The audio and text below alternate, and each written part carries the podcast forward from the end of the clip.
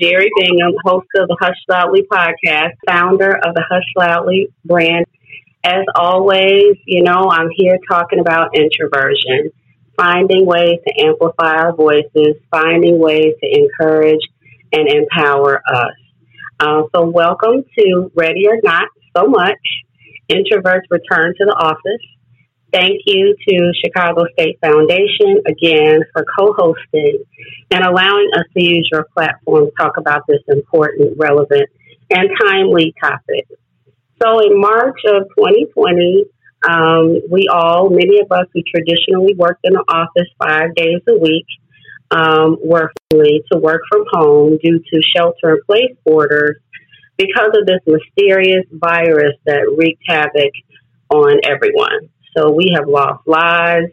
Um, the economy has suffered. Uh, we have been through a lot in 2020 with that pandemic, as well as the pandemic with social injustices and racial injustice. Um, but through it all, many of us were fortunate enough to have jobs where we were able to work from home. Um, we were still getting our paychecks and our benefits, and it was quite an adjustment um, for many of us, especially those who had families and kids who were uh, now in school from home. Um, we had our spouses who were also working from home. And then for single people like me, it was fabulous. Um, but for many of us introverts, I think that we found that we there was a lot of enjoyment in working from home. And so now, 15 months later, um, we are being asked to come back into the office. Um, many employers are quite eager to get us back in the office, and there's some anxiety, there's some fears, um, not only about the virus, but just some questions about if we were as productive or more productive working from home, why do we need to return to the office? People's priorities are different. We've all adjusted to this new normal. And so um, I'd like to talk tonight about that. Uh, there's something that's called the Great Resignation. I'm reading about this happening now where people, their priorities have changed, their values have changed. They no longer want to work uh, in the same way, and so they are re- resigning. Um, there's no mention of personality type, but I'll bet it's a mix of introverts and extroverts. Um, but that's why we're here today. So if you're anxious about returning to the office for any reason, whether it be your discomfort with COVID or just because you prefer to work in your own home where you control your stimulation, your lighting, your contact with people, your sounds, your noise, uh, we're here to talk about that. And we welcome your questions in the chat and we'll try to get to as many as possible. Uh, so first, I'd like to introduce our fabulous panel. I'd like to start with Christina Steed. She is an executive vice president of client relations with Flowers Communications Group, an integrated marketing communications agency headquartered in Chicago. She is primarily responsible for business development, client relations, and external marketing for the agency. Christina has been featured in PR Week, PR News, PR Newswire, and Rolling Out. She's also a podcaster with her podcast First Over 40. And also, she is currently serving as vice chair on the board of Chicago State University Foundation. Our next panelist is Cynthia Pong. She is an award winning career strategist, speaker, and author of Don't Stay in Your Lane, the career change guide for women of color. Cynthia is an NYU trained lawyer turned career coach She's on a mission to get women of color the money, power, and respect that they deserve. The creator of the Embrace Change Leadership Accelerator, she has been featured in NPR, HuffPost, CNBC, and more, and is a LinkedIn top voice for job search and career. Next is Darius Hillman, who I call Pretty Boy. Darius is Executive Director of the Chicago State Foundation and has lead accountability for advancing the interests and welfare of Chicago State University through partnership development, stewardship of university assets, and identification and solicitation of financial support from individuals, corporations, and foundations. A graduate of the University of Michigan, Darius is the Essence best-selling author of the novels Five Dimes and Divalicious and the anthology Mad Love. Our next panelist is Kenny Dominguez, a workplace culture strategist and career coach for Black women and other women of color introverts. With over 10 years of leadership experience in people operations, HR, project management, and she is a certified mediator. She attended University of California, Hastings College of the Law in San Francisco, concentrating on work law and social justice. Kenny was cited in multiple press pieces, including HuffPost, Apartment Therapy, Washington Post, Rolling Out, and the Hush Loudly podcast. Our next panelist is Melanie Silas. She's new to our group. Um, Melanie is a public services professional with more than 10 years of experience across the nonprofit, higher education, and government sectors. Currently, Melanie is the Vice President of Membership and Development at Chicago, a newly created role for the organization. In her spare time, Melanie enjoys running, baking, and volunteering with her sorority, Delta Sigma Theta Sorority Incorporated. And finally, Michael Segovia. Michael is a senior consultant at the Myers Briggs Company. He holds a master's degree in clinical psychology with a specialization in assessment, administration, and interpretation. Michael provides certification and applications workshops on the MBTI, FIRO-B, CPI 260, and strong interest inventory instruments. He has extensive experience working with clients in various industries around the world. So, welcome, panelists. I'd like start with Michael. Um, Michael is teaching me to stop saying introvert and extrovert, and that it's not just as defined as that, and that it's really about a preference.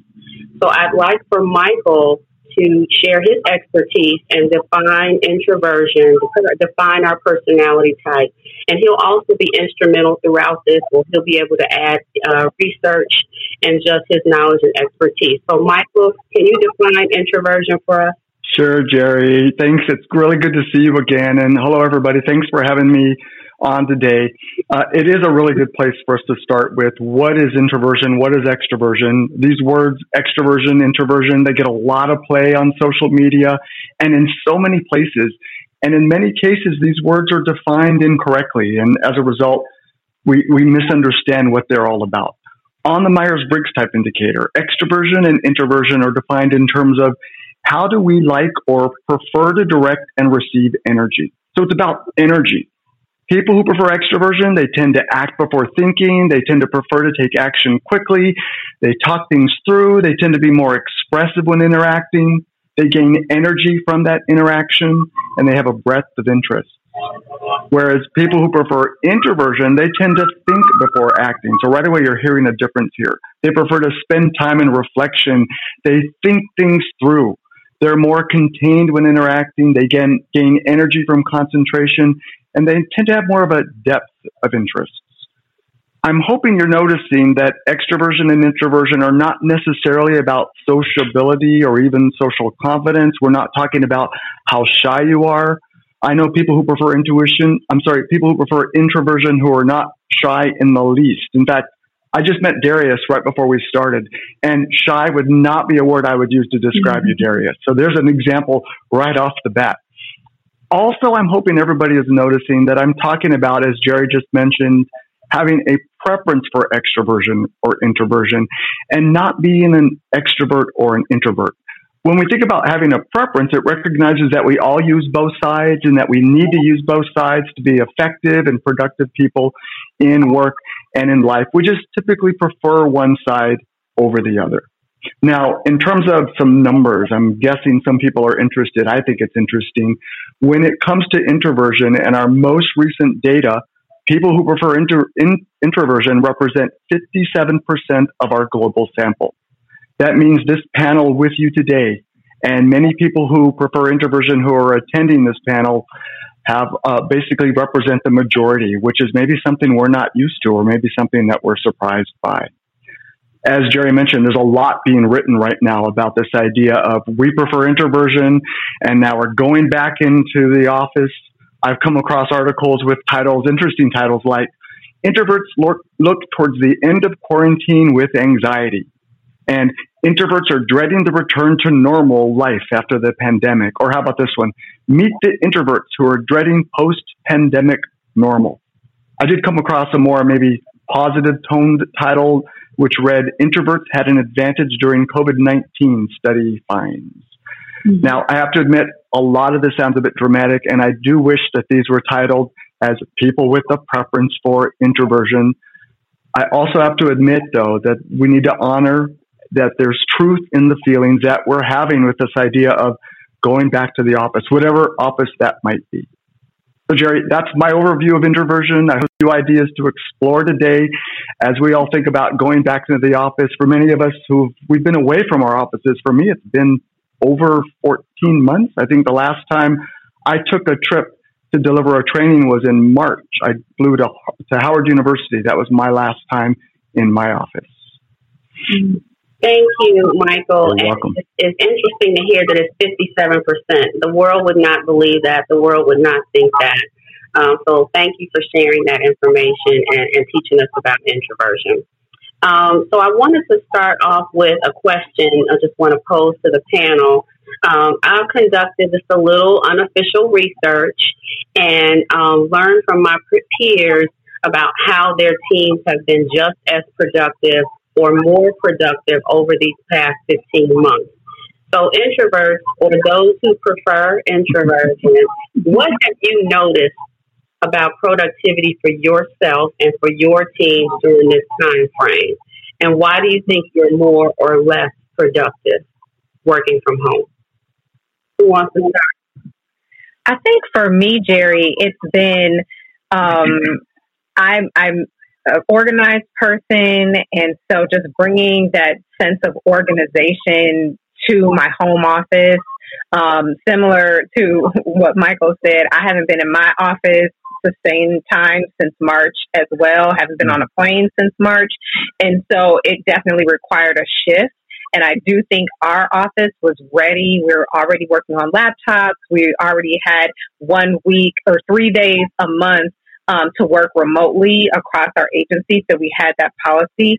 And a lot of it has to do with trust and trusting that people are going to, you know, get their assignments and get the work done that they're going to get done. And so I feel it was, um, you know, just having a sense of organization, working off of lists, working off of calendars, um, trying to create camaraderie within teams by using the Zoom, even though people were zoomed out. But, you know, let me see you with your cup of coffee. Let's have a work mm-hmm. session over Teams or, you know, or, or Zoom just to kind of create the, gathering in the conference room. Um, we tried to do a lot of like happy hours, virtual happy hours to con- continue that sense of uh, teamwork because I work at an agency, so it's about the team. So I think for me, for me, it was powerful to just bring that that sense of being organized and being able to work independently, but also plug into the team uh, to my home. Okay, Darius, were you going to say something? I was. For me, it's been bliss. Um, And, and part of that, you know, the challenge for me has been because it is so easy to just get out of bed, walk to the computer. Work life harmony has been more of a challenge where I have to be very, oh. um, dracon- not draconian, but very firm about my day ends at 5.15. Step away from the space and keep the workspace in a centralized space. So when I step away from that space, if only symbolically I'm out of it. But from a productivity standpoint, from and I run a foundation, it has been we've had our best year financially, our best year with engagement.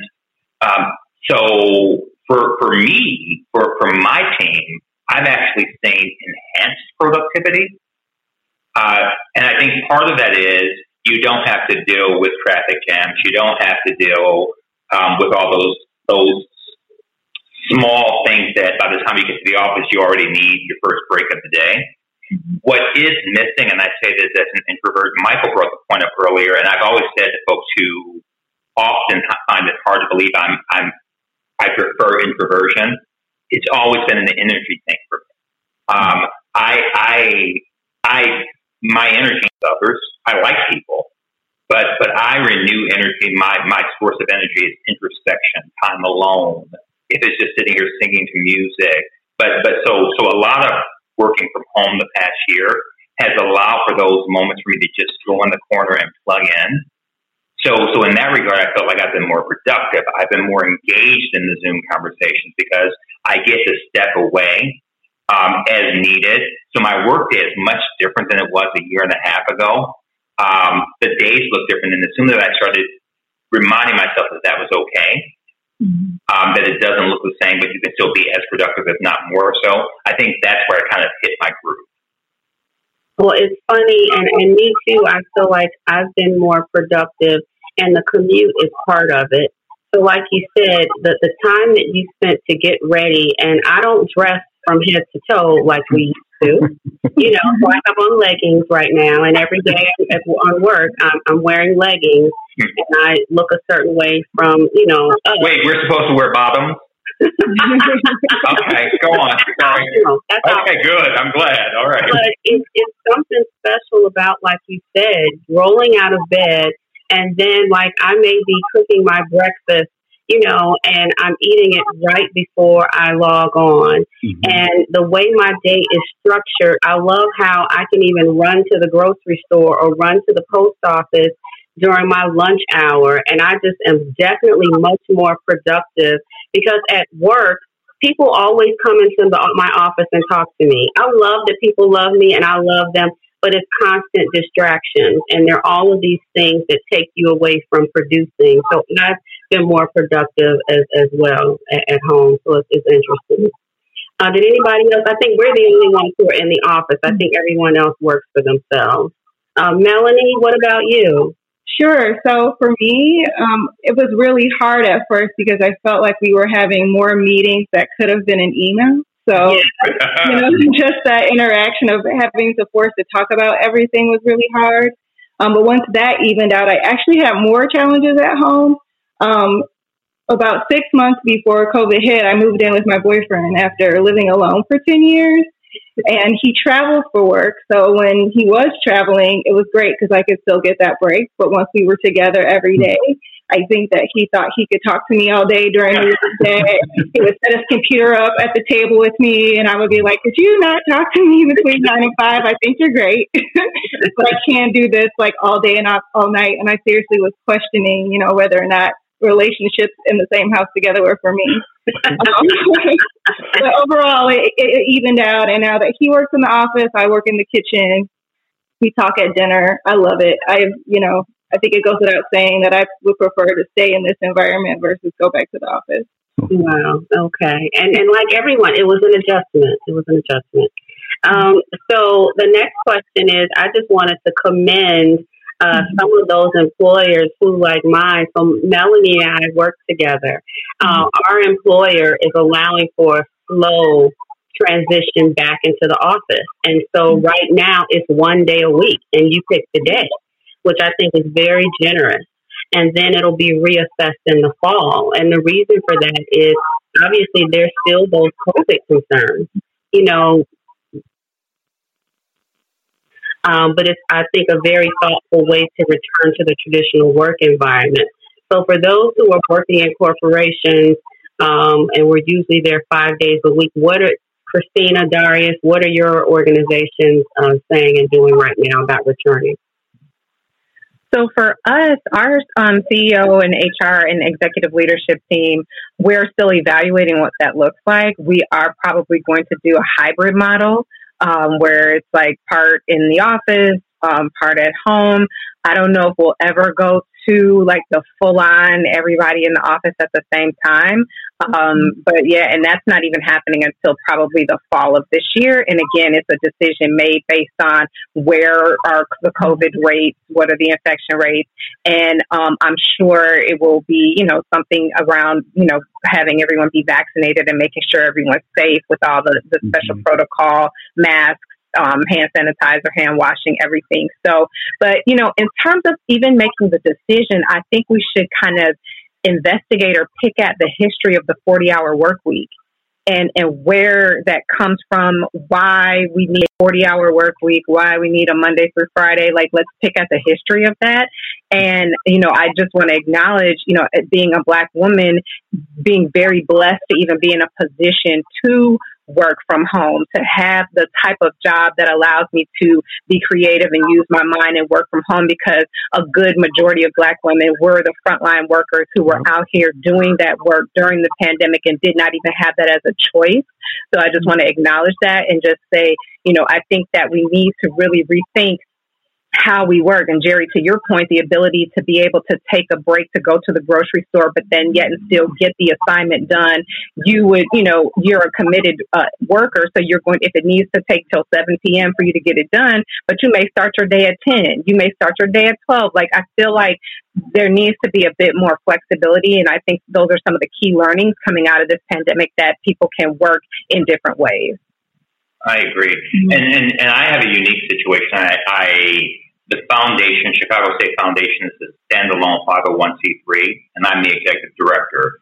So the university is is opening um, with mask requirements that for, for non-vaccinated folks, but really fully reopening next month, July, the top of July. The foundation, however, um, in consultation with my board, I report to the board for the foundation we will not even begin the conversation of bringing staff back until after Labor Day. And I'm fairly confident um, that even then, it is going to be for the for, for, for perpetuity a hybrid model. Because prior to the pandemic, I had been for years um, almost carefully insisting on it. Um, I've never done five days. I've not done five days for for some years now. And part of that was the same um, as an introvert. I go, I work harder. Um, I'm very clear. And, and once I've earned the trust of my employer, I said in the meeting once where a boss said, I expect to see you all, you know, at your desk, blah, blah, blah. Darius, I'm not talking to you. So it, it, seriously, because it just, I will, I will pay the price for that freedom because I need to just have that, that personal time. Now that I find myself this kid from the east side of Detroit in a position where I can help to shift that change for an organization as, as its executive director, I'm leaning into it. So even before the pandemic, I would work from home at least one day a week because it was just time to focus and really pop out grants and really meditate and really kind of when you got the big writing job you just need to be free. Um, so so so for, for, for me at the foundation, this is going to become a way of life my deputy director and I are having conversations now. What does that look like um, once we get back in Labor Day? Because one of the things I do think is missing, and I'm watching with the employees, team members who have joined us during the pandemic, there is an, a connective tissue that I have with my deputy director because I remember he right next to my office standing there. I see him. There's energy. So we have a bond mm-hmm. um, that is deep and it's rich. So there is a value to that in person. Um, and we've been able to, you know, use that equity during the transition, during the during um, the time away. But for newer employees, I really do empathize because there is something about the, the building culture. There is something about seeing this is what when you pop your head into Darius's office, if he looks this way, he's not having a good day or you know, or just able to come in and go, can I drop an idea by you? Whereas now in a virtual environment, everything is almost by appointment.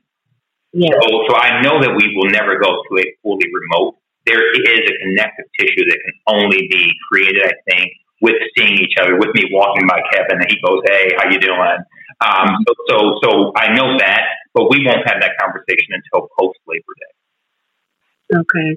Thank you for advocating for that, uh, both Darius and Christina because we do need to question this five day, 40 hour work week when I think most companies, nobody's working on Friday. You're in the office, but you're not really doing anything mm-hmm. and you're looking at the clock.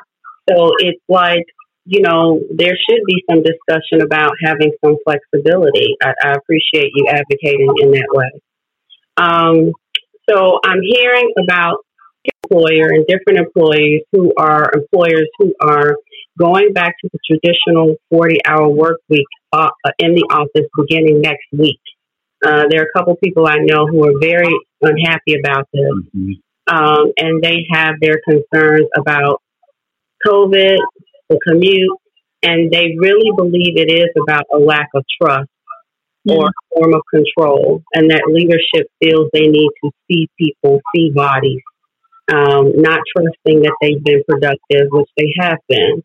Um, and so I wanted to know what do you think about this drastic push from zero to four to five days? I mean, we're talking about this great resignation.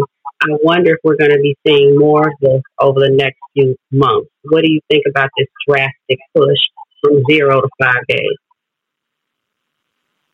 I think, you know, from my perspective, I do a lot of consulting with different organizations, and I've been seeing, I've been hearing a lot of the, the same concerns from the beginning of the pandemic, which is like, you know, I would talk to a lot of leaders and they would have questions about, well, how do I know if if they're doing their work or how do I know what they're working on? It's like, well, how do you know what they're doing or what they're working on when they're in the office? Are you sitting right there next to them watching them work?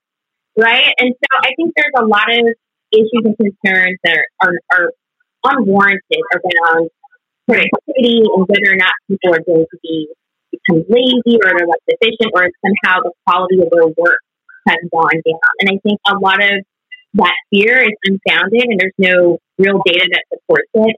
Um, I was looking at a study that Stanford had conducted with over 16,000 uh, workers that showed that productivity went up 77% and that morale went up. People were able to essentially design their life with remote work. And I think there's another piece of this conversation, and Christina touched on this, which was also not just the idea of remote work, but what will the future of work look like, and also uh, flexible work arrangements. So, what are the hours that people are working? You know, are we condensing schedules? Do we need to work five days? Um, I think employers, are some employers are starting to become a little bit more comfortable with the idea.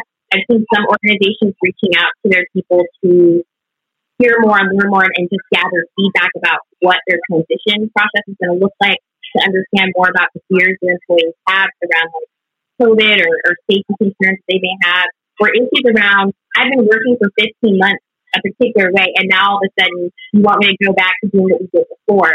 But now I found something that works for me, and it's not that easy for me to just, you know, reset the clock, if you will, to, to just come back into the office like a 100%.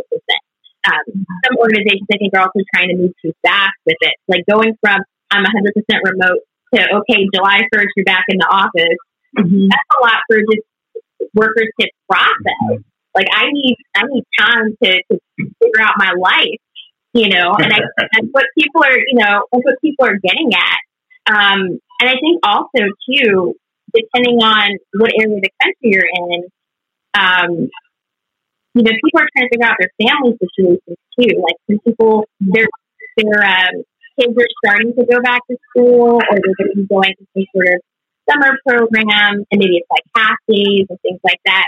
And so I think there's a lot of issues around um, for, for from the employee side of trying to figure out how do I get this to work for me to go back into the office, but on the on the employer side, I think that they need to take some time, take a step back, and, and take a look at the data and, and really get some feedback directly from their team members and their managers to see like are some of these fears have been founded? Like, did people's productivity go up during the pandemic? Mm-hmm. You know, looking at what were their accomplishments, um, and also I think that a key piece is the infrastructure part. Like when a lot, a lot of people sent their workers home, they just thought that meant remote work was just a laptop and you work from home. They didn't have any infrastructure in place to support remote work or even a hybrid work uh, option for people. So I think the companies need to take a step back and look at what are they doing to help support their workers and what's feasible and, and try to see where they can make some compromises so that people can have some flexible work options available I think this is a story of what my mom would, my grandmother and my mom and my great grandmother would say. Um, you're going to learn that that meat is greasy no, but but I'm watching it. it I, you know, I've been hearing these these rumblings about. You know, I've said to folks, if nothing else, the dual pandemics should prove to us fundamentally that something at its core has not worked. Yeah. Um, so while people are like, oh, we're getting back to normal, I didn't particularly enjoy normal.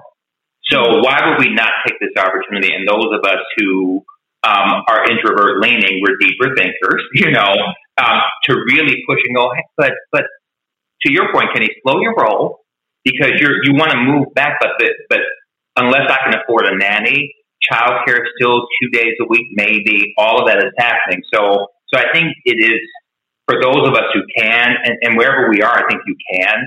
I think it is worth continuing to ask the question because I'm watching right now. People are leaving companies. I think companies are realizing they meant it when they said it. People, you know, a, a, a funding partner said to me who works in DEI, she said, here's what I'm telling to our, our company, and it's a financial services company. People are coming back different than they were 15 months ago. Mm. They are, we are not the same. Mm-hmm. This is a significant event. Um, and I've had other business leaders say to me, well, folks have come and said, well, now I live in Dallas. I was able to do that remote for the last 18 months productively for you, but now you want me back. I need to stay here with my family. So I quit it. Mm-hmm. Um, so I think, I, I hope it doesn't come to this, but I think corporate America businesses are going to learn the hard way if they overplay the hand on getting back to some semblance of normal too quickly. I think when you have had a significant, in this case, two significant, once in a, a lifetime um, pandemics, um, but situations, I'm different than I was 15 months ago. There are things I would have, fights I would have gone to 15 months ago where I go, oh, I won't do that now. Mm-hmm. I've watched people lose their life. I watched, you know, colleagues and friends it, it, yeah, who were here a week ago. Mm-hmm. Um, and even though we're saying COVID's over, that's what the media said. Well, I just wished a friend not two weeks ago, please, I hope you make it through and, and get out of the hospital tomorrow with COVID. So, so I think right now they're really, I, I can only do so much, but it ultimately comes down to I know what my limit is. I'm still a one on on the risk scale. I still wear my mask, and I've been that since vaccinated for a moment. Mm-hmm. Um, and I think if a company were to ask me to do something that was outside of my comfort zone, again, I can only speak for me. I'm willing to sacrifice that. So I, so I, so I keep my life, and I have a fighting chance for tomorrow. And I think there are a lot of people out there who are going to go, okay, if that is your demand that I come back here, then I don't work for it. I saw some uh, research. Um, University of Chicago published a study, um, and they said that four million people have left their jobs this April, and um, they're citing safety, salary, they feel undervalued, and they're exhausted. Uh, I was saying, Darius, that I think it's traumatic. You know, yeah, yeah. Um, and it said, so they were asked, the economists were asked if people were quitting because they were relying on unemployment. And they said half. So half, yes, they're enjoying their unemployment and have no desire to come back to work. But the other half, their priorities have changed. Their values have changed. Things are different. They don't want to go back to the office. Um, so thank you for that. Um, anybody else have anything on that? Um, so the next question I wanted to ask, let's get back to introverts. Um, so we've talked about Darius doesn't wear pants. I wear leggings. Um, we are different out of the office. So for the introverts, those who prefer introversion, who we are enjoying and loving our work from home environment, what should we advise them to do mentally and emotionally to prepare? for their physical return to the office. And then after this audience, we're going to talk about negotiation. We have some negotiation experts on this panel. But right now, I would love for everybody to just give some advice, some ideas, some tips on how we could prepare mentally, mentally and emotionally to return to the office. If I could start, I, I, think first and foremost, we need to honor our preference for introversion and not apologize for it. And I think sometimes that's what we do. I've been at events where somebody isn't speaking and their partner will say, Oh, I'm sorry for it. It's all right. The person's probably just in this place of reflection. So some things we can do would be perhaps just modify your workday if you can. See if you can come in earlier where there maybe aren't as many people around and leave earlier. Now, of course, it's not always possible, but maybe you can ask if you can work from home for a couple of a couple of days at least. So it's not five days, forty hours. I agree. Why do we have to do this forty hour thing? So can I come in on Tuesday and Thursday instead of Monday, Tuesday, Wednesday, Thursday, Friday? I think a big one is once we're back in the office, people are going to expect a lot of meetings try not to have those back to back meetings. Say no. Ask yourself, do I really need to be at that meeting? I, I can tell you, uh, there's been times I wonder why why am I at this meeting? I don't know if I necessarily need to be here. And then just going back to again, don't apologize for who you are. Honor your preference. Live that preference. Uh, again, we're the majority anyway, so let's let's take over the world. Why not? Yeah, I think to your point, I think my biggest learning is that I want to set better boundaries with my time for being yeah. extroverted you know, being in a relationship based business, both internally and externally, it's all about developing relationships with people and figuring out how to work with them to get what you need. And so mm-hmm. because of that, I find myself in a lot of conversations that I don't necessarily want to be in, but I have to in order to reach a goal. But if I set better boundaries for myself, then I can get my work done and meet some of those needs in a way that isn't so draining.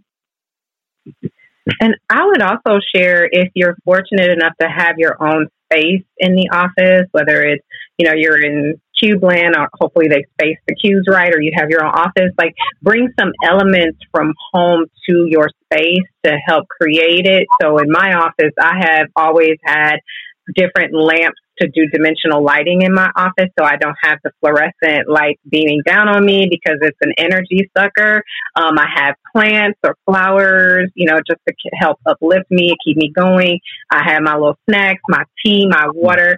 So, you know, all the, the creature comforts of home, just bringing them into the office to make, to, I guess, create a level of comfort in your body and to tap into that, you know, you know what what helps you to feel comfortable um, and ease some of that anxiety when you go back to the office. Mm-hmm. Yeah, I think in addition to what um, Melanie was saying about the boundaries, which I think is huge, and also a little bit what Michael was saying, is all, think about how you can leverage this strategically to help you in your career. So there are some things that happen more organically and that can benefit you when we are all in the same shared workspace. Darius talks about that a little bit. Like you're more likely to get opportunities to build relationships that people are more likely to like you, help you out, advocate for you, speak your name in rooms where you aren't. So think about how you can use that because if if your workplace has a hybrid model and you do choose to do the remote option, that's great, like no judgment but be aware that you might have to do a little bit more to remain top of mind for people who are decision makers and power players in your organization. Otherwise, you might find that you keep getting passed over for certain opportunities. And if you're a person of color too, like that applies like triple. Yeah. So that's one thing to be aware of. And then the other thing is like, how could it be beneficial to you? Like, yeah, the pandemic new normal wasn't all that great either. The normal before that was also not great. So, like, I, I've talked to people who their bodies are suffering because of Zoom life, because we are, you know, the productivity has gone up and it's not necessarily a great thing. Like 40 hour work week was supposed to be a ceiling, not a floor on what we do. So um, maybe it's okay if we are less productive if we're in the workplace. You can put more time into building social capital with people in your office and also like maybe just it'll improve your physical health. So, you know, it's a complicated issue. Um, and I do like to complicate things. So love it. But you know what, Cynthia, to your to your point, and and Michael, I think we're all coming at it from from different angles, but they're all interrelated. I think, even when we got together prior to the pandemic or just at the start, it really is authenticity and a bit of fearlessness and not seeing like right now and more and more people are learning and realizing it every day this is the best time to to be working with an introvert. Like this is like these this past year like the, just kind of the deep thinking the the thinking it through the not knee jerk reaction. Um, so i think for me going back into the space is really taking this as an opportunity because once again we've had a two major traumas on top of so many others, but two that we all share. We've not been in the same boat, but we've all been in the same storm. So this is the opportunity, if ever there has been one, to walk in and go, today I tell you who I really am. or um, because people are looking for it. 14 months ago, this was okay. I've had 14 months of changes. I know you have as well. Here's how I'm going to be as I'm getting settled back in. Um, I am friends with folks on this on this line. So it, Christina knows this. I am a one. Um, so if you want to have lunch with me or dinner with me or drinks with me, if it's not outdoors, it's not happening. And I'm not looking, I'm not apologetic. And I say it like I mean it. And the few times I've been to Michael's point a little kind of explaining, I'll have a friend like Christina goes, You don't need to explain. Stop. Stop it. So I think so I think really walking in and, and, and not doing it, keeping it internalized until you're angry because then it comes out ugly. Mm-hmm. But really from the moment you walk in, hey, good morning. Here's how I like my coffee. Here's how I like to receive energy. I'm still wearing a mask. Uh, and that's that. And, and, and that's what we're going to do.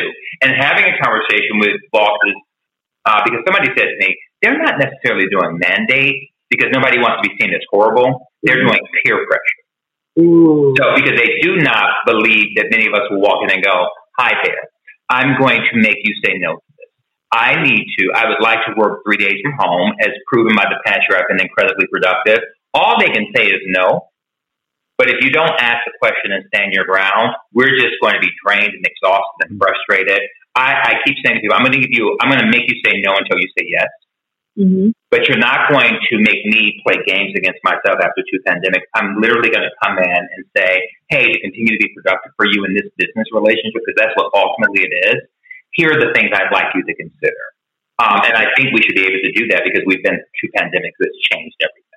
And, and Darius, that peer pressure is real. I, I had an eye appointment a couple of months a couple of months back, and my optometrist walked in and he said, "Oh, I understand you're vaccinated. I am too. Do you mind if I take off my mask?" Or no, he said, "I'm going to take off my mask." And I said, "Well, actually, I'd rather you kept kept your mask on." And the look I got from him was yes. just. But I had to stand up for that's what I'm comfortable with, which is hard to do sometimes. Yes, no, that's a good point. Yeah, I've had it with drivers. I've had it with repair folks coming into my home.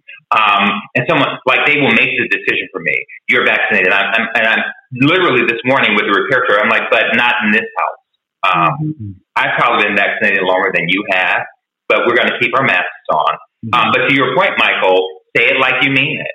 Um, and I, I, what I've also come to in these past 15 months, I'm going to stop taking on other people's um, challenges um, it is not my job to feel your annoyance by me wanting to protect my life. Um, or me making choices for my grown 53 year old self. Um, so, so, but it's hard. But to Michael's point, because I've done it. I've done it with drivers, um, um, Uber drivers, people coming into my own home making decisions for us. Um, and you, the more you do it, though, the easier it becomes. Mm-hmm. So, so that's all I can say. We just we know better. We got to do better um, and, and, and we have it in us, but it won't be easy. But that's not your problem to feel their pain. No, that's such a good point. I mean, I think being prepared to reassert yourself in some of these things is really important, and I think that sometimes we can falter. Like we'll we'll be real brave the first time. Yes. a little bit of pushback. We're like, all right, it's fine. All right, fine. You can touch me. I was just. Um, and so, you know, I think the importance of of being able and feeling comfortable in your body. Because I think that starts with you just feeling comfortable in your body. And in the mindset, be like, no, I'm going to reassert myself because that's just another piece of that self advocacy component, which is so important for us. Yeah. Um, but also, I think for introvert folks who have a um, more of a preference for introversion. I mean, I remember that this time.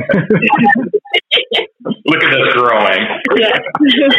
Learning every day, right? Yes. Yeah. Um, but no, I think for us, pacing ourselves. And yeah. one of the things I think is really important for us to do is to use your calendar as a tool, like protect your calendar. If you, I like to work in blocks of time. So I will go in and there are literally just blocks of time there. I want to work every day from 10 to 12. I don't want any meetings. So I will block that time off for myself. Uh, and even, you know, I would say also making sure, you know, that you're putting some buffer in between meeting so that you're not just getting hit with back to back meetings. Mm-hmm. And also, what you'll find is if, if folks can't find any room on your calendar, then they're forced to email you. And then that's when you can kind of investigate and start asking questions about, you know, okay, well, what's the purpose of this meeting? You know, what's the outcome? What are we looking for? To consider, understand what you can contribute to the meeting and if you even need to be there in the first place. Yeah. And I think also it's good. This is, is always to have not just mentors and, and thought partners, but sponsors. You know, you've all met him. My deputy director um, continues to manage my calendar and will continue to do it because he gets me and he's one of my staunchest advocates. He literally knows how to build it. If I have an event coming, he knows to, to so so as many advocates, and that's why we have to be honest about who we are because we're we're supportive people, and if you tell people who you are, your colleagues, your peers, your higher ups, even your bosses might go, no, no, no, we don't need to invite Jeri into the tenth meeting. That's not Jeri. That's not Jeri's thing. Do you really need her in this room? So I think sometimes the power that comes with being introverted, uh, introvert leaning, a preferred introvert preference for. Um, there is, and I think right now, as, as we're coming, as we evolve from this pandemic to whatever the next phase is, there is a value we bring by being ourselves, and I think it's good for a company overall because it really goes, hey, take a minute, let's think it out. Um, so I think we, we bring inherent value if we just tap into it and lead by our own example. We bring so much value as, the, as, as we are trying to find our way back to, to this together because we're not knee jerk people. Um, so if we walk in, to Kenny's point, and reassert, even if it's painful, um, and do that, other folks go, oh, well, maybe I shouldn't just give in the peer pressure. I don't really want to do six days a week either. Um, so, so, so I think there's value. Everybody brings something unique to the table. And I think for me, my introvert leaning really is I'm not the run running to the default position. Oh, let's get back to normal as quick as possible. First of all, slow your roll. What was normal and did it work? Because two pandemics in, again. So I think there's value that each of us bring to the room, and there's people respect everyone around uh, around this group right here. So I think there is an accountability on our part as well to truly lean into our introversion or introvert leaning selves because I think we bring value that extroverts who we think will be the first ones to go, I don't want to do this. I think sometimes it's introverts who have the, the, the courage to go, no, because this taps into energy. So I think there is there is value who want to be of service, be servant leadership. Um, part of my value proposition is my introversion. Mm-hmm. And and I think that what we're all saying is to know yourself and, and know what you need and manage your calendar and manage your manage up and down that way. Um, something that Kenny said is what I do. I work best during certain blocks of time, and I need time to recharge. Don't put a meeting on 10, 11, 12, 1. You're not going to get the best Jeri. Uh, I need to have time to recharge, and that could be just going to get the mail. It could be going to take the garbage out, going out to get a little sunshine, which I love here at home. But back in the office, you know, I've learned how, yes, I will block time or I'm unavailable and no one knows what I'm doing. I'm working, but I'm unavailable to do three or four back to back meetings because you're not going to get the best of me. Mm-hmm. I'm not going to be the most creative because I'm going to be drained. So everybody also needs to remember that and think about how you work best. Um, so I now want to talk about negotiation. So we've got HR experts, we've got some people on here who can negotiate you in and out of anything. So I want to talk about what strategies. Uh, so we've been talking about going to our employers and, and having a conversation about flexible work environments. So give us some strategies. How do we ask for this without sounding like we're lazy or that we don't want to be there or we're not a team player? How do we do this to negotiate a work from home schedule? And I'd love to hear from Cynthia, Kenny, uh, Christina, the PR doctor, the spin doctor, and anybody else on any ideas for this. Mm-hmm. So Darius actually did a great example of this not long ago, but basically you want to get whoever you're talking to into a problem solving mode with you. So it doesn't have to be an antagonistic. You're not like preparing for a battle. It's not going to end well. Um, first thing I think that folks should think about, and what I tell my clients and has helped them negotiate raises of up to 67%, double the equity, promotions, whatever, is think about what matters to the person you're talking about. It's, I mean, uh, like Christina, probably from a PR perspective, you got to know your audience. This is what they care about, right? Mm-hmm. If they do care about productivity, frame what you're going to say in terms of productivity. If they care about optics or blowback on them from their higher up, think about that and frame whatever you're going to say in terms of that. So it will help them or it shows that you at least thought about it from that perspective. Um, so that's something that just as a baseline, I recommend people think about strategically. And then like when you are saying what it is, like you can put things very neutrally. Like, okay, let's say you're you've got too many meetings on your calendar for tomorrow. You'd be like, okay, well, you know, Jeri, I can do two of these meetings. So like what can we do about the other three? You know? Like very neutral, not antagonistic or anything. It's not blamey of anyone. There's like no judgment there. It's just asking a question. And so the thing I did, the technique I did there was to frame it in terms of what, like, what can we do? You can also say, like, I don't know what I need to do in order to X, Y, Z. You can also use a how statement or a question. So, like, how can we solve this problem? Like, how can we make sure that um, the work moves forward and also I am able to do my best work? You know, basically doing that um, is key and what I tell my clients to do to think about negotiation in a problem solving generative way, not like a fight. No, that's great advice, Cynthia.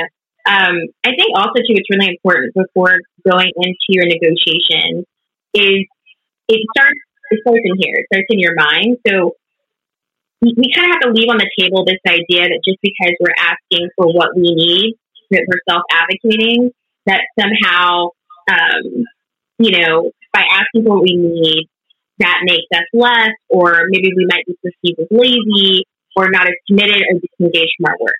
And I know why a lot of us have this idea in our head because of, of different types of work culture and experiences, but we have to get that out of our head and throw it out of the window, first and foremost.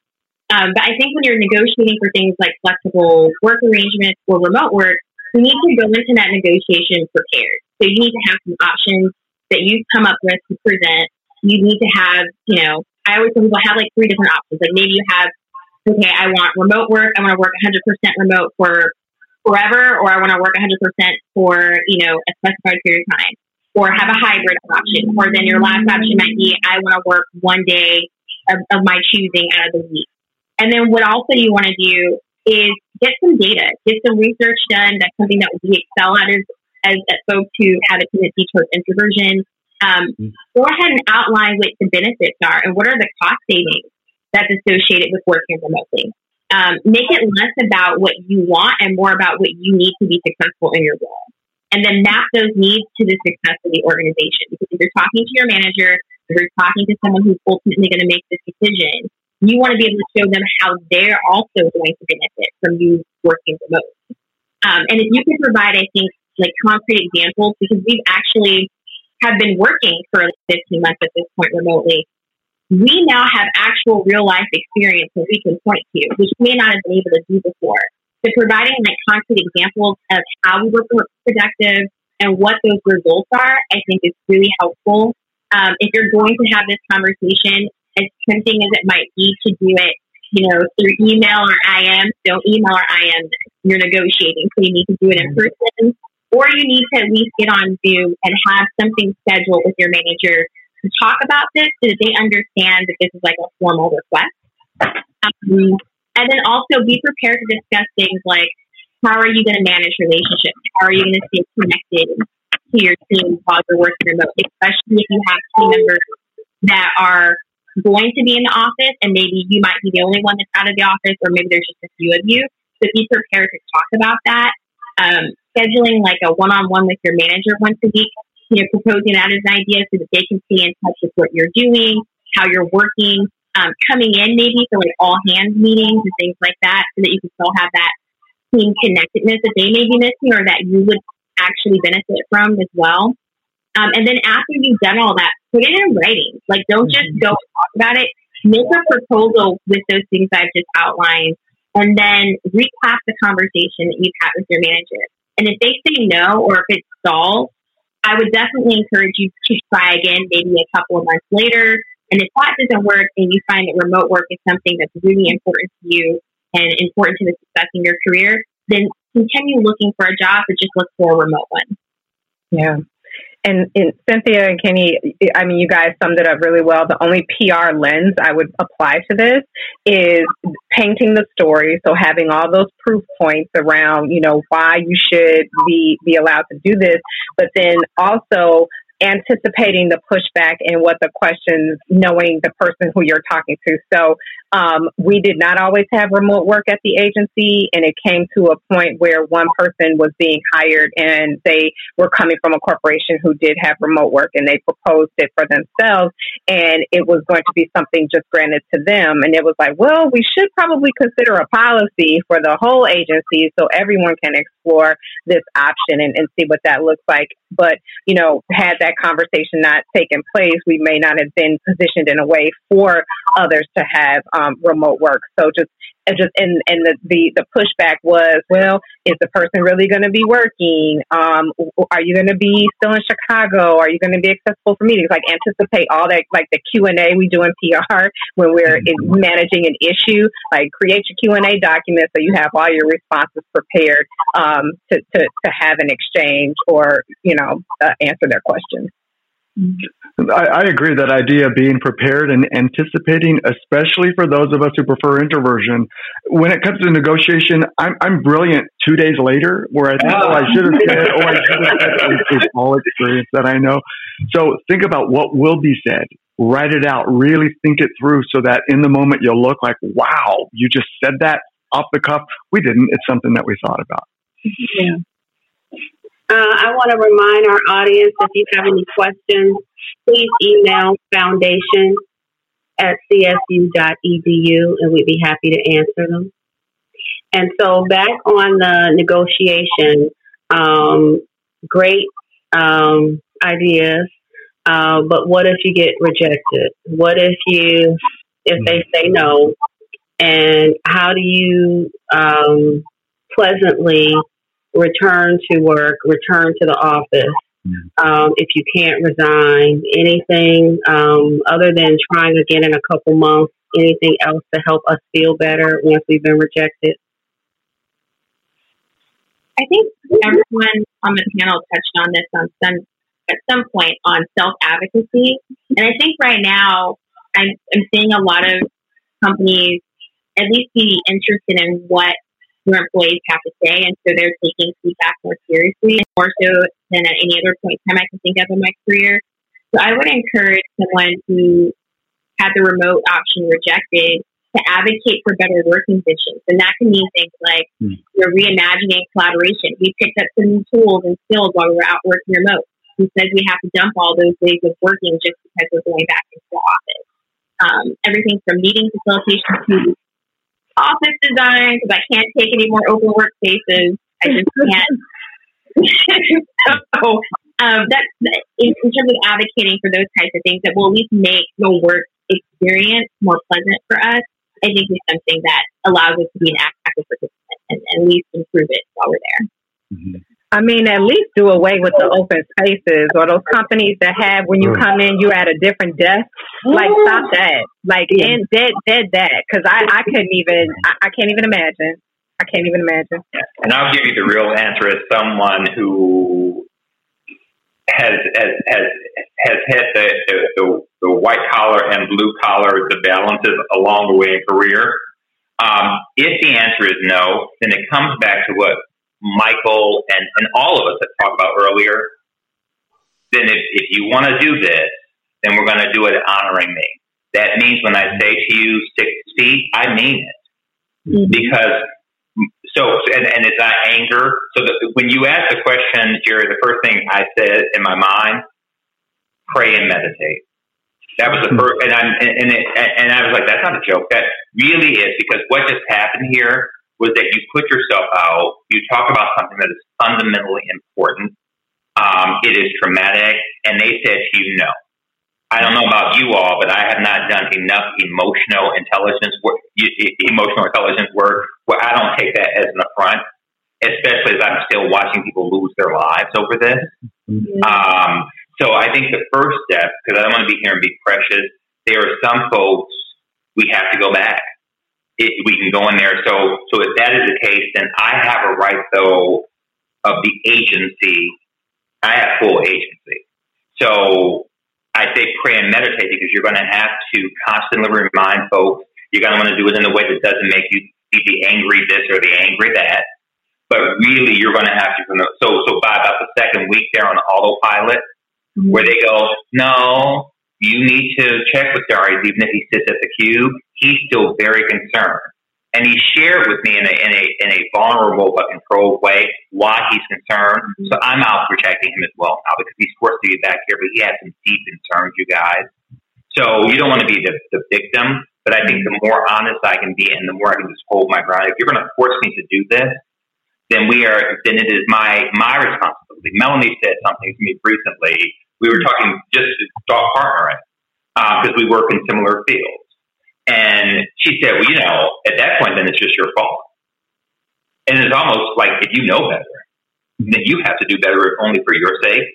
So I think that's that's what I would say here. It's never going to be perfect, but you've got to be with thought, meditation, whatever it is that you do to center yourself and to take the emotion out of it, and go in and go, okay, if I have to do this, how do I do this in the way that honors me, keeps me safe, keeps me sane, um, and healthy physically and emotionally until I can get out of here. It's unsustainable.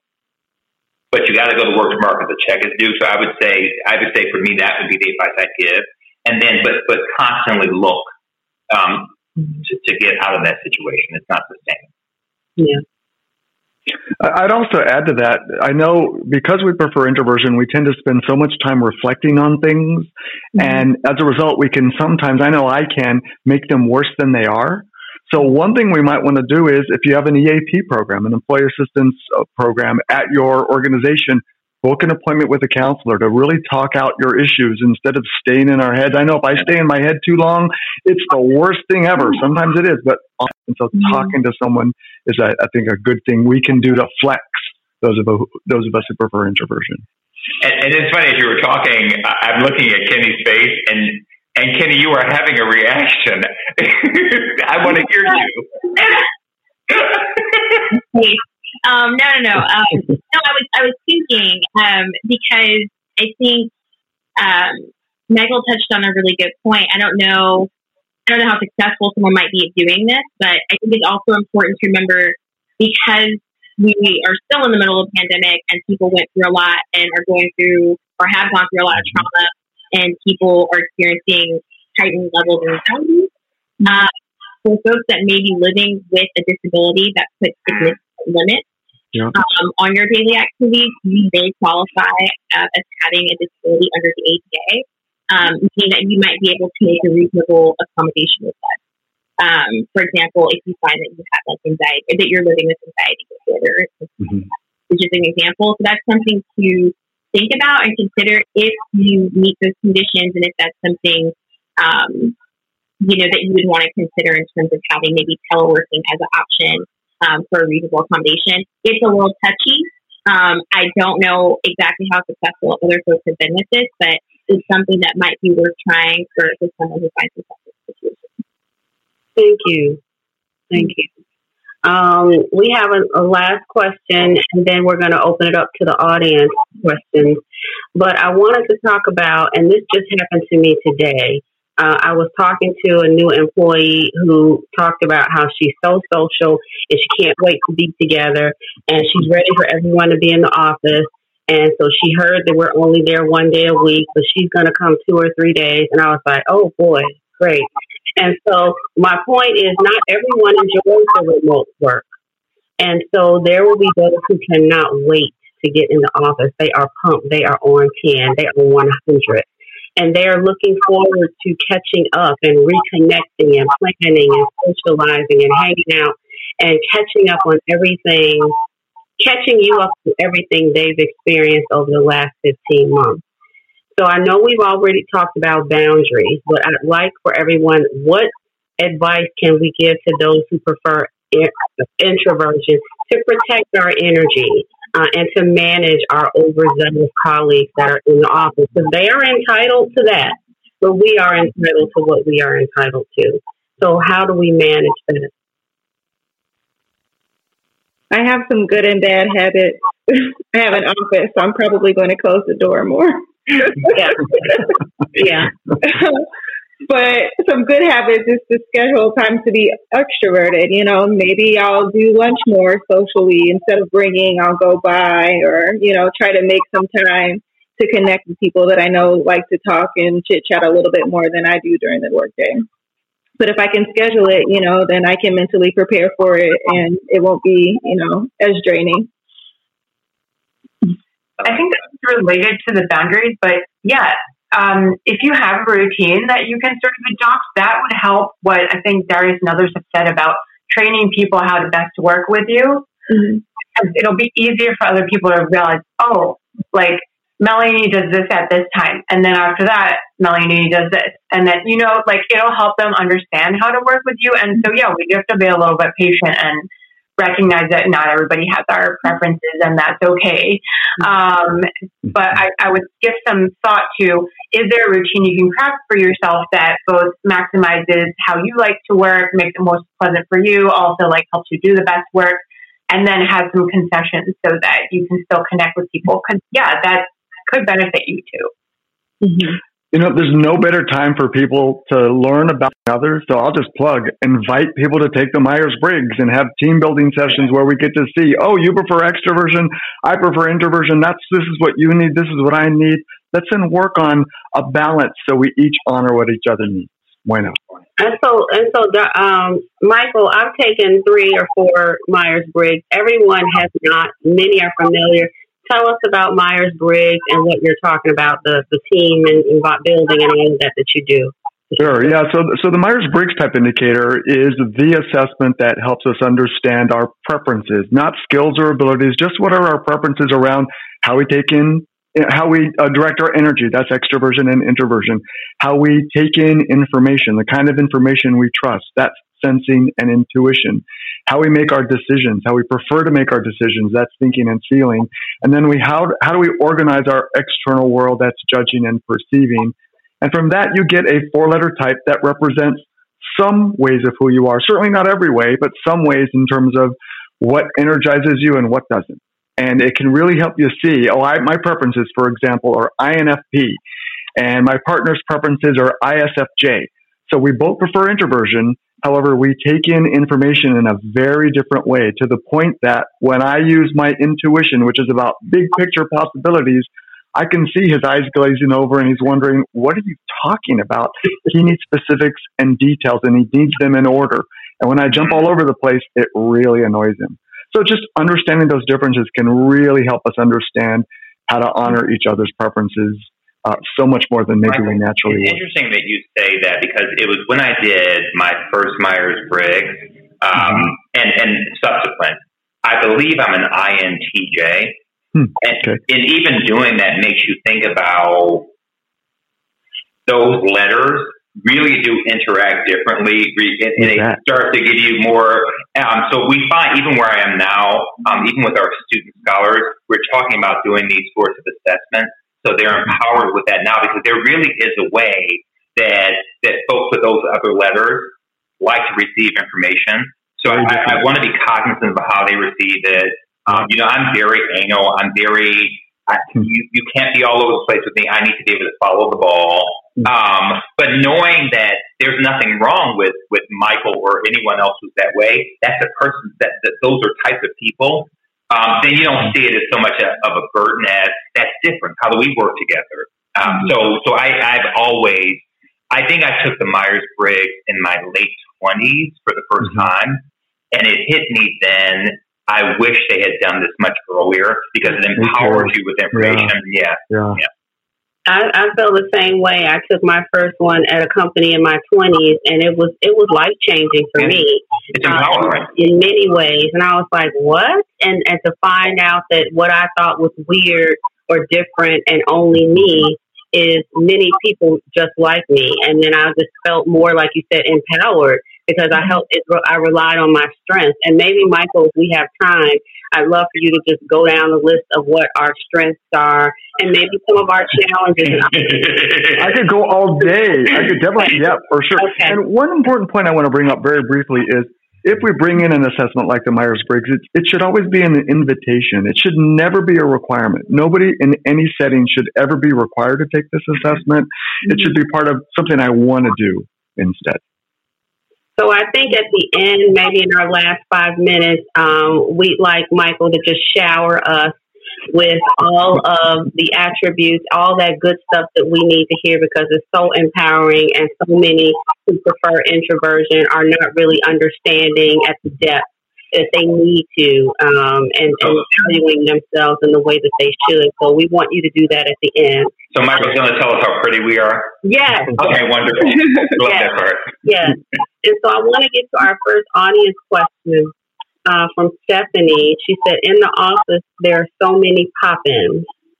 Uh, how do you center yourself and steady nerves when people demand an immediate answer?" I know for me, um, in a meeting or when I'm demanded to give an answer right away, I easily say, I need process. I want to give you the best answer that I can. You need to really think about this, so let me process. And people will leave you alone. They they respect that. Um, and in terms of pop-ins, people popping in my office. Fortunately, I have an office, so like Melanie said, you can close the door. You can be unavailable. You can crack the door and you're into something else at, at the moment. Um, so those are my responses for Stephanie. You know, someone else who I worked with um, on this on this line, so I won't name names because Melanie wouldn't like me to do that. Um, but Melanie used to, um, I believe, it, before she moved to offices, there was a queue, and she put up a note on deadline. Shoot me an email, and I'll circle back to you. Brilliant. But you know, yeah, and it was, and I actually started doing the same thing, even with my office door, because people don't feel so insulted. They go, "Oh, forget it." Yeah. You know? But yeah, Melanie used to do that, and it was brilliant. And and I I literally will watch and go, "You've made an invisible wall with a door that people are honoring." Talent. I, think the classic pop in is somebody sends an email and two minutes later they walk in your office and ask, Did you get my email? Oh my God. What do you think? I've learned to say, I got the email. Let me think about it. And how about if I get back to you later today at two? Now, a bad habit I used to have was I would get back to the person at five when I knew they've left the building and left, and I'd leave them a message. I don't do that anymore. We call that using our type as an excuse, and we want to make sure we also honor people who prefer extroversion and need more face to face time from us. Hmm. I think also too, if we have a, if you have like a Slack or Teams, lots of times there's a little visual indicator on there. Even if you're in the office, so you can put yourself on Do Not Disturb. Yeah. Not that everybody's going to respect it, but people do they see that Do Not Disturb on, they may think twice about walking over to your desk to have a conversation with you. Great. Um, what tips or tricks do you have for making in person meetings more engaging and productive for my staff members who prefer introversion? Thank you for being thoughtful, whoever asked that question. I love that you're trying to be more inclusive. So they're asking how do they make in person meetings more engaging and, and productive for their introverted folks? I, I would I have a recommendation. Start with a real agenda yeah. that's been oh curated, yeah. and, and maybe have one of those one of those agenda items be actual action items. Mm-hmm. So us introverts walk in and we look at that and we go, "Is there a shot that my hour here won't be wasted?" And the best way to say it might not be is with action items. Yeah, yeah. you just had a feeling. I did. And send the agenda ahead of time. Don't oh, the meeting. Oh, I, oh. Send it to me the day before. I can oh. look at it, write some notes down, and let's say uh, Christina says something I want to say. I cross it off because I don't necessarily need to repeat it. But if it hasn't been said, I've had the time to think about it, and you're going to get my best stuff. And again, I get to prepare my spirit because I always say this to my teams. You'll have to forgive me because sometimes I want to give my first best response And in order to do that, I need to have room to process. I need to get the information early. As a practice in my business, I don't answer calls. I return messages because what I don't want to do is ever risk not getting my first best response. I may turn, return that message in 10 minutes, but that's a part of it. So when you send me the agenda, I won't in the room have a reaction that I have to call back. Mm-hmm. Um, so, so that's all introvert. If you just give me time to to prepare and then time to process, I can really be a great team player. And for for me, being in the creative space, we do a lot of brainstorm conversations and brainstorm meetings. And it is me knowing my team well enough to know those who are introverted to maybe ask them questions before we get into the brainstorm right. so that when we're in the meeting and I they're not speaking up, we've talked about it so then I can throw a question to them so that they can express to me what they what they need to express. And then also, like when there are larger meetings, like bigger meetings with across our agency, I do the same thing. I say, you know, can I ask you this during the meeting, just so they don't get, you know, like clammed up or don't want to respond, just to get them, you know, ready. And this is where being in person does help is because you can do eye contact. You can see somebody's body language. So they might be leaning in and they're waiting on you to, to, to call on them or ask their perspective of something. And so I'm very in tune to that in, in an in person meeting for sure. Hmm. I don't know if this is specific to people who prefer introversion or not might simply be running a good meeting. but in addition to the agenda, please make sure it's timed. Like, oh. and then please try to keep it moving. And that part, that part right there. oh my God. When a meeting ends early, I'm so grateful. I love everybody in the room. Yeah, I love like, everyone. well, and if you have something that you need their feedback on, send it to them the day before so they're actually prepared to give you feedback during the meeting. Yeah. Yeah. Stop making stop making meetings performative. Yeah. yeah. Um, that that that yeah. Introverts see right through it. Yeah. And we do and, and I don't know I can only speak for me. I do not respond well. You know that meme, there's a meme of Viola Davis with the beautiful Bob, um, where she gets up with her purse because it was a meeting that should never have happened and she discussed it. That's me. So. Susan Cain has a has a great line in her TED talk. Uh, people think that the person who says the most knows the most, mm-hmm. and it's not true. It's right. just you just haven't given us that time to reflect on it, and we can tell you how much we know if you give us that time. Yeah, and and it's, it's interesting also in meetings there are people who love to talk just to hear themselves talk, and so they will overpower and take over the meeting but it doesn't mean that your introverted person doesn't have anything to say or doesn't know the answer. You know, they're just not going to fight with that. That's not important with them. So if you want to talk, I'm going to let you talk. And then usually what works for me is one on ones. I think that we really power through and do well in one on ones. Mm-hmm. But I think you've gotten some great advice uh, for your team um, from this panel. Uh, another question is I'm worried about the great resignation from a managerial perspective. I prefer introversion and find myself drained by difficult or contentious, contentious conversations, but I want to best support my team and my direct report. How should I approach these conversations? With that level of honesty, I'd love to work for that manager that hmm. you're even asking. I think look, we may not come up to a perfect answer, but if I have a manager who would say that to me, look, I know this is a difficult time. Let's talk this through.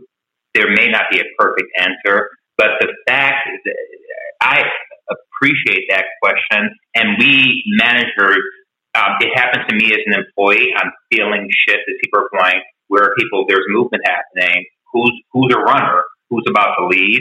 I think the best thing you can do is just the way you frame that question right there, that honesty with your team. I will go into battle for a, a boss who may not have offers, but at least will show me that leadership enough to go, what am I missing? How do we get through this together? Um, Cynthia said it earlier. Um, it's even that as a manager, now you, it's a part of your negotiation. It's a part of your how do we make this work? What do we need? I can't give you this, but but we can do this. So I think that like just that question right there, that concern, that is a manager who I would like. I would want to work with that. I wonder too if there's another preference at play. So, you know, it could be some extroversion, introversion. I wonder if there's some thinking and feeling involved as well, because Darius, you prefer thinking and people with that preference tend to maybe they, they like maybe a bit more contention. They like more challenge versus people who prefer feeling. I do. We tend to take it really personal. It's really mm. difficult for us. And so it might be, oh no, I have to go back into that setting and people are going to attack me. They're likely not, but that's how it can feel for those of us who prefer feeling. Yeah. And if you feel that, there's nothing anyone, you know, I, yeah. I have been told um, the thinker in me, I've been told I'm a catastrophizer. I'm a catastrophizer in recovery. I've said this before. Yeah. Um, my brain, what I can do in here, the scenarios I can create, and so it, it, sometimes even that thinking is just as dangerous as feeling. I have created scenarios, Michael, where I have been attacked.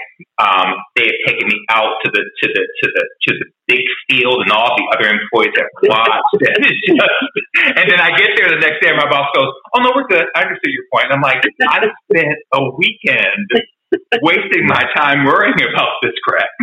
and that's some of your intuition, by the way, with thinking. When people who prefer thinking might rush to judgment too soon, and that's what could be coming up for you there. I mean, I, and take take a breath take a yeah. moment to breathe in deep. If that helps to bring down that anxiety and that heightened emotion around having difficult conversations and just coming down from it and just step away from it, do that thinking, do that, you know, cuss out the pillow, like whatever you need to do, and then you know c- come back to to having the conversation. I, you know, that is something that I have had to to work through with my direct reports in terms of you know they're they're complaining about their workload, they're complaining about this, they're complaining about that, and I'm just like, uh, yeah, me too, G. But we're all in this together, and um, you know it will be all right. And so, just really using the strategies that you use to kind of settle yourself and calm yourself and self soothe to to then you know be able to be prepared for those conversations. Mm-hmm. Okay. And so Kevin is telling me we only have a, a little bit of time left. So I'd love for Michael to tell us a little bit about us, give us a couple minutes, and then we'll close out. Wow. So we're looking at introversion. Of course, I'd love to go further and, and hear each of your four letter types if you know them, because all of us, while we identify as having a preference for introversion, all of us also have an extroverted side. And that's really why we're not extroverts or introverts. So Darius shared he likely has preferences for INTJ. So while he introverts his intuition, he extroverts his thinking. And by the way, I'm using introvert and extrovert there as a verb because you know I don't believe in it as a noun. In terms of what those of us who prefer introversion bring to the table, and this has come up during our, our, our panel today, we spend time reflecting. So what you get from us is more of a final answer, which is it's an invaluable gift if you give us that time to reflect. Now, we can talk off the cuff. However, we might do that. And as I said earlier, tomorrow we're going to think, oh, I should have said this instead. And there's where you're going to get my best stuff. I've been lucky. I work at the Myers Briggs Company. I've been at the Myers Briggs Company for, I'll be going on 33 years this coming May. Mm-hmm. A company that values and appreciates differences. And I remember having a boss who had the exact opposite preferences of mine, who knew how to flex to what I needed. So he knew he called me one day and said, I have important news I want to share with you. I'm going to share it. Feel free to respond now. However, tomorrow I'm going to set up an appointment where we can talk for another two hours. And I remember even thinking, I, I have enough info. I, I, this is enough. He said, no, I'm still going to schedule that time. And so the next day we had that time, and that's where all my great stuff comes up. So my hope for all of us, not just our panel, all of us who prefer introversion, ask for that time because that's when people will truly get the power of what we can offer if we get that time to reflect, to process. Also, I would, one final thing, I would recommend don't let our preferences limit us. So we prefer introversion. Guess what? There are times we need to flex into that extroverted side to be productive. Real people in, in the world. We, we talk about our preferences as living in our favorite room. My favorite room is INFP. There are 16 types though. Consider living in or at least visiting all those other rooms to really fulfill and develop the people that we I think we're meant to be. Hopefully that's enough. Again, I can go on and on. I don't want to overstep my time though. Okay, I think we have to I think this is the end. I'm not saying anything else from Kevin, but I'm looking at the time. That is all that we have for this evening. Those who prefer introversion, stay strong, my brothers and sisters. Uh, you can do anything. Don't let anyone tell you that you can't. Uh, in my humble opinion, I think we're better. I think we're more flexible. I think that we do more bending and stretching to fit into this extrovert rewarding world. So I think we're better prepared. So if we didn't answer your questions, uh, all of these folks are on LinkedIn. They're lovely people. You can reach out to them. Um, you can email me at jd at hushloudly.com and I'll share your questions with the panel and we'll come up with an answer for you.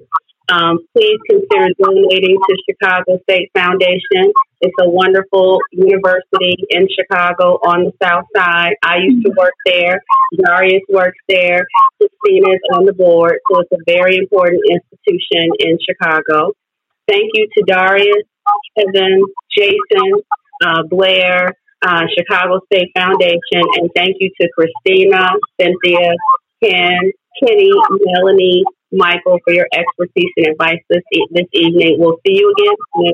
I'm Jeri Bingham, host of the Hush Loudly podcast. Check out my podcast, Hush Loudly, and Christina's podcast, First Over 40, anywhere podcast can be found. Thank you and have a good evening. Good night.